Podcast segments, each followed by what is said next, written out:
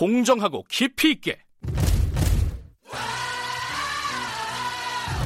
오늘 하루 이슈의 중심.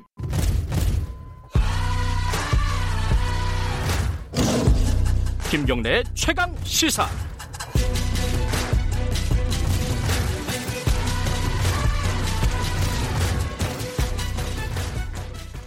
네, 어, 각 정당, 비례정당, 비례 후보 1번을 만나보는 시간입니다. 연속 기획이고요. 오늘은 미래한국당 쪽 얘기를 들어보겠습니다. 윤주경 비례 후보 1번. 어, 다 아실 겁니다. 어, 윤봉길 의사의 장손녀시기도 하고요. 전 독립기념관장입니다. 윤주경 후보 모셨습니다. 안녕하세요.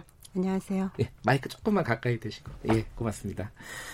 어, 뭐, 이거부터 좀 여쭤보고 시작에 바로 들어가면은 너무 빡빡하니까 인터뷰가. 아, 네. 어, 독립운동가, 그 중에 뭐 윤봉길 의사 같은 경우에는 뭐 가장 대한민국 국민들이 잘 알고 있는 국민 그 독립운동가 분 중에 한 분 아니겠습니까?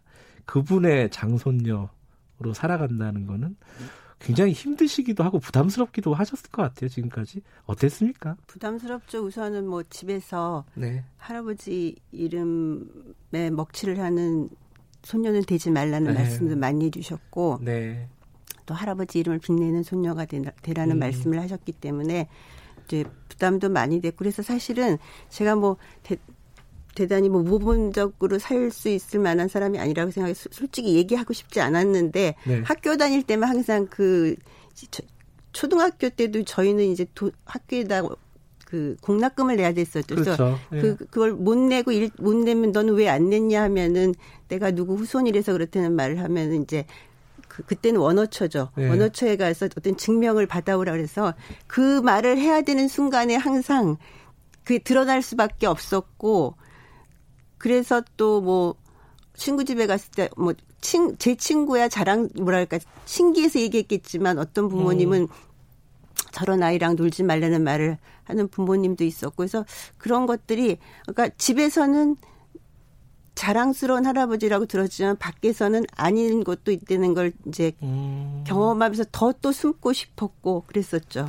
아니 근데 공락금을 못낼 정도로 그렇게 경제적으로 힘드셨나요? 그 당시에는 저희 집만 어려운 모르겠어요. 제가 사는 동네가 그런지 몰라도 아 그러셨어요. 네, 반에서 한 뭐 반은 그랬으니까 그게 그냥 또 그랬었죠. 음, 아니 그래도 윤봉길 의사의 후손인데 그렇게 경제적으로 어렵다는 게 사실은 아, 대한민국이 그래서는 안 되는 거잖아요. 이게 어떤 독립운동가의 예우라든가 이런 아, 차원에서도. 그때는 우리가 어려워서 정말 대한민국이 음. 지금 같은 경제적 발전을 하기 이전이니까 그랬고 네. 이제 바, 경제적으로 발전하면서 사실은 제가 이제 대학을 갈 무렵에 이제 그 대학 제가 대학을 가면서 대학 그 대학의 입학금이 면제되는 거였는데 그 전에는 안 그래서 저도 대학 갈 생각을 못 하기도 했었죠. 음, 그랬군요. 네.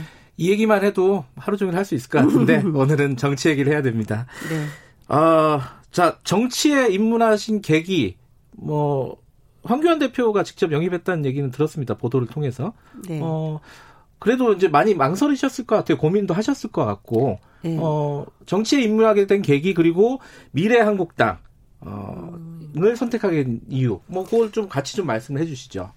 저는 독립기념관장 시절에 보면은 네. 정말 기념관장으로 할 수 있는 한계를 벗어난 일들에 대해서는 정치적 지, 배려와 지원이 필요하다는 걸 절실히 또 깨달을 음. 수 있었고요. 그리고 이제 그 사실은 뭐 여기저기서 영입 제안이 왔으면 제가 선택을 할 수 있었는데 아, 그래요? 그것이 아. 니었고 네, 저, 저한테 이제 제안을 한 곳은 미래한국당이었고 제가 그 독립기념관장을 이제 퇴임할 무렵에 국회에서도 말씀드렸지만은 네. 독립 제가 독립기념관 관장을 함으로써 독립 운동가 후손으로서의 어떤 자긍심을 느낄 수 있었다. 음. 더 많은 독립운동가 후손들이 공직에서 활동할 수 있는 기회를 주셨으면 좋겠다는 음. 말씀을 하고 이제 마쳤는데 이것도 하나의 저는 기회라고 생각했고 음. 어 제가 이 길을 정말 잘 음. 가면은 더 많은 독립운동가 후손들이 이런 예우를 받을 수 있을 거라는 그런 기대감으로 음. 어 이 길을 택했습니다. 근데 이제 조금 의아하게 생각되는 반응들을 많이 보셨을 거예요. 어,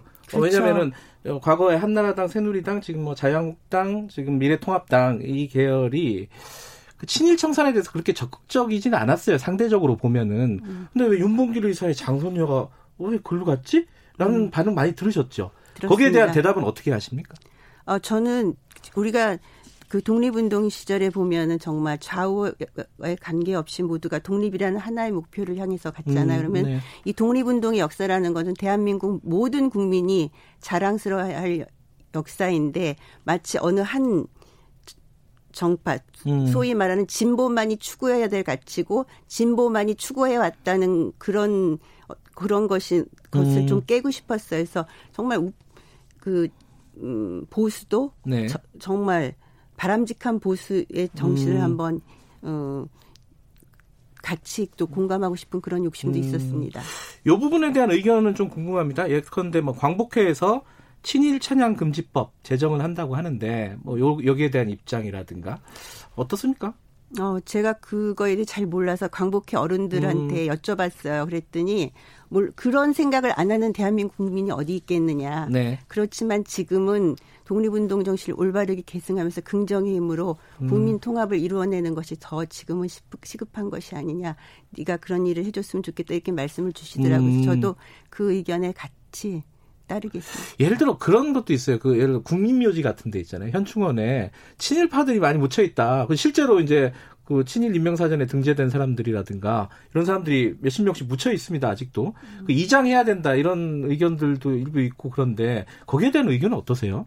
그것도 국민의 공감대를 얻어야 된다고 생각하고 지금 이 말씀하신 이런 걸 통해서 막 지금 공감대를 얻고 있는 과정인 것 같은데 네. 그 공감대가 잘 형성되기를 바랍니다. 시간이 없어서 제가 꼬치꼬치 여쭤보진 않겠습니다. 일단 기본적인 의견 좀 들어보고요. 요 얘기는 좀 들어봐야 될 것 같습니다. 이 비례 후보를 선정하는 과정에서 지금 1번이시잖아요. 20번 대에서 1번으로 올라오실 과정이 그렇게 뭐랄까 순탄하지 않았습니다. 그 과정 어떻게 지켜보셨어요? 좀 실망스럽거나 그러지는 않으셨어요? 그런 건 아니고 당이 추구하는 가치가 네. 어 독립운동을 최고의 가치로 추구하지 않는구나. 뭐 저는 그런 생각을 했었고 처음에 예, 예, 예, 밀렸을 때. 예. 예, 뭐 그, 그렇다면 그 당이 추구하는 거에 대해서 내가 왈가왈부를 할 수 있었던 건 아니고요. 네. 단지 이제 이게 바뀌고 나니까 아, 네. 이 미래한국당이 정말 독립운동 정신을 올바르게 계승하는 당으로 당이라는 것을 국민에게 약속하는 것이라는 그런 음, 생각을 하게 됐습니다. 그래요. 국회에 들어가면 꼭 하고 싶은 거 하나만 먼저 구체적으로 말씀해 주시죠. 시간이 많지 않습니다. 저는 제가 뭐 준비된 정신이 아니라서 네. 뭐 구체적으로 말씀을 드릴 수는 없지만 제가 독립기념관 관장 그 시절에 느꼈던 건 정말 우리 독립운동사 연구 기반이 너무나 허술하다는 것입니다. 음. 그래서 그런 연구 기반을 튼튼히 하는 일을 네. 하고 싶습니다. 알겠습니다. 시간이 짧아서 아쉽네요. 나중에 국회 들어가시면 다시 한번 보실게요. 예. 주세요. 예, 고맙습니다. 윤주경 미래한국당 비례후보 1번이었습니다. 2부 여기까지고요. 잠시 후 3부에서 뵙겠습니다. 일부 지역국에서는 해당 지역 방송 보내드립니다.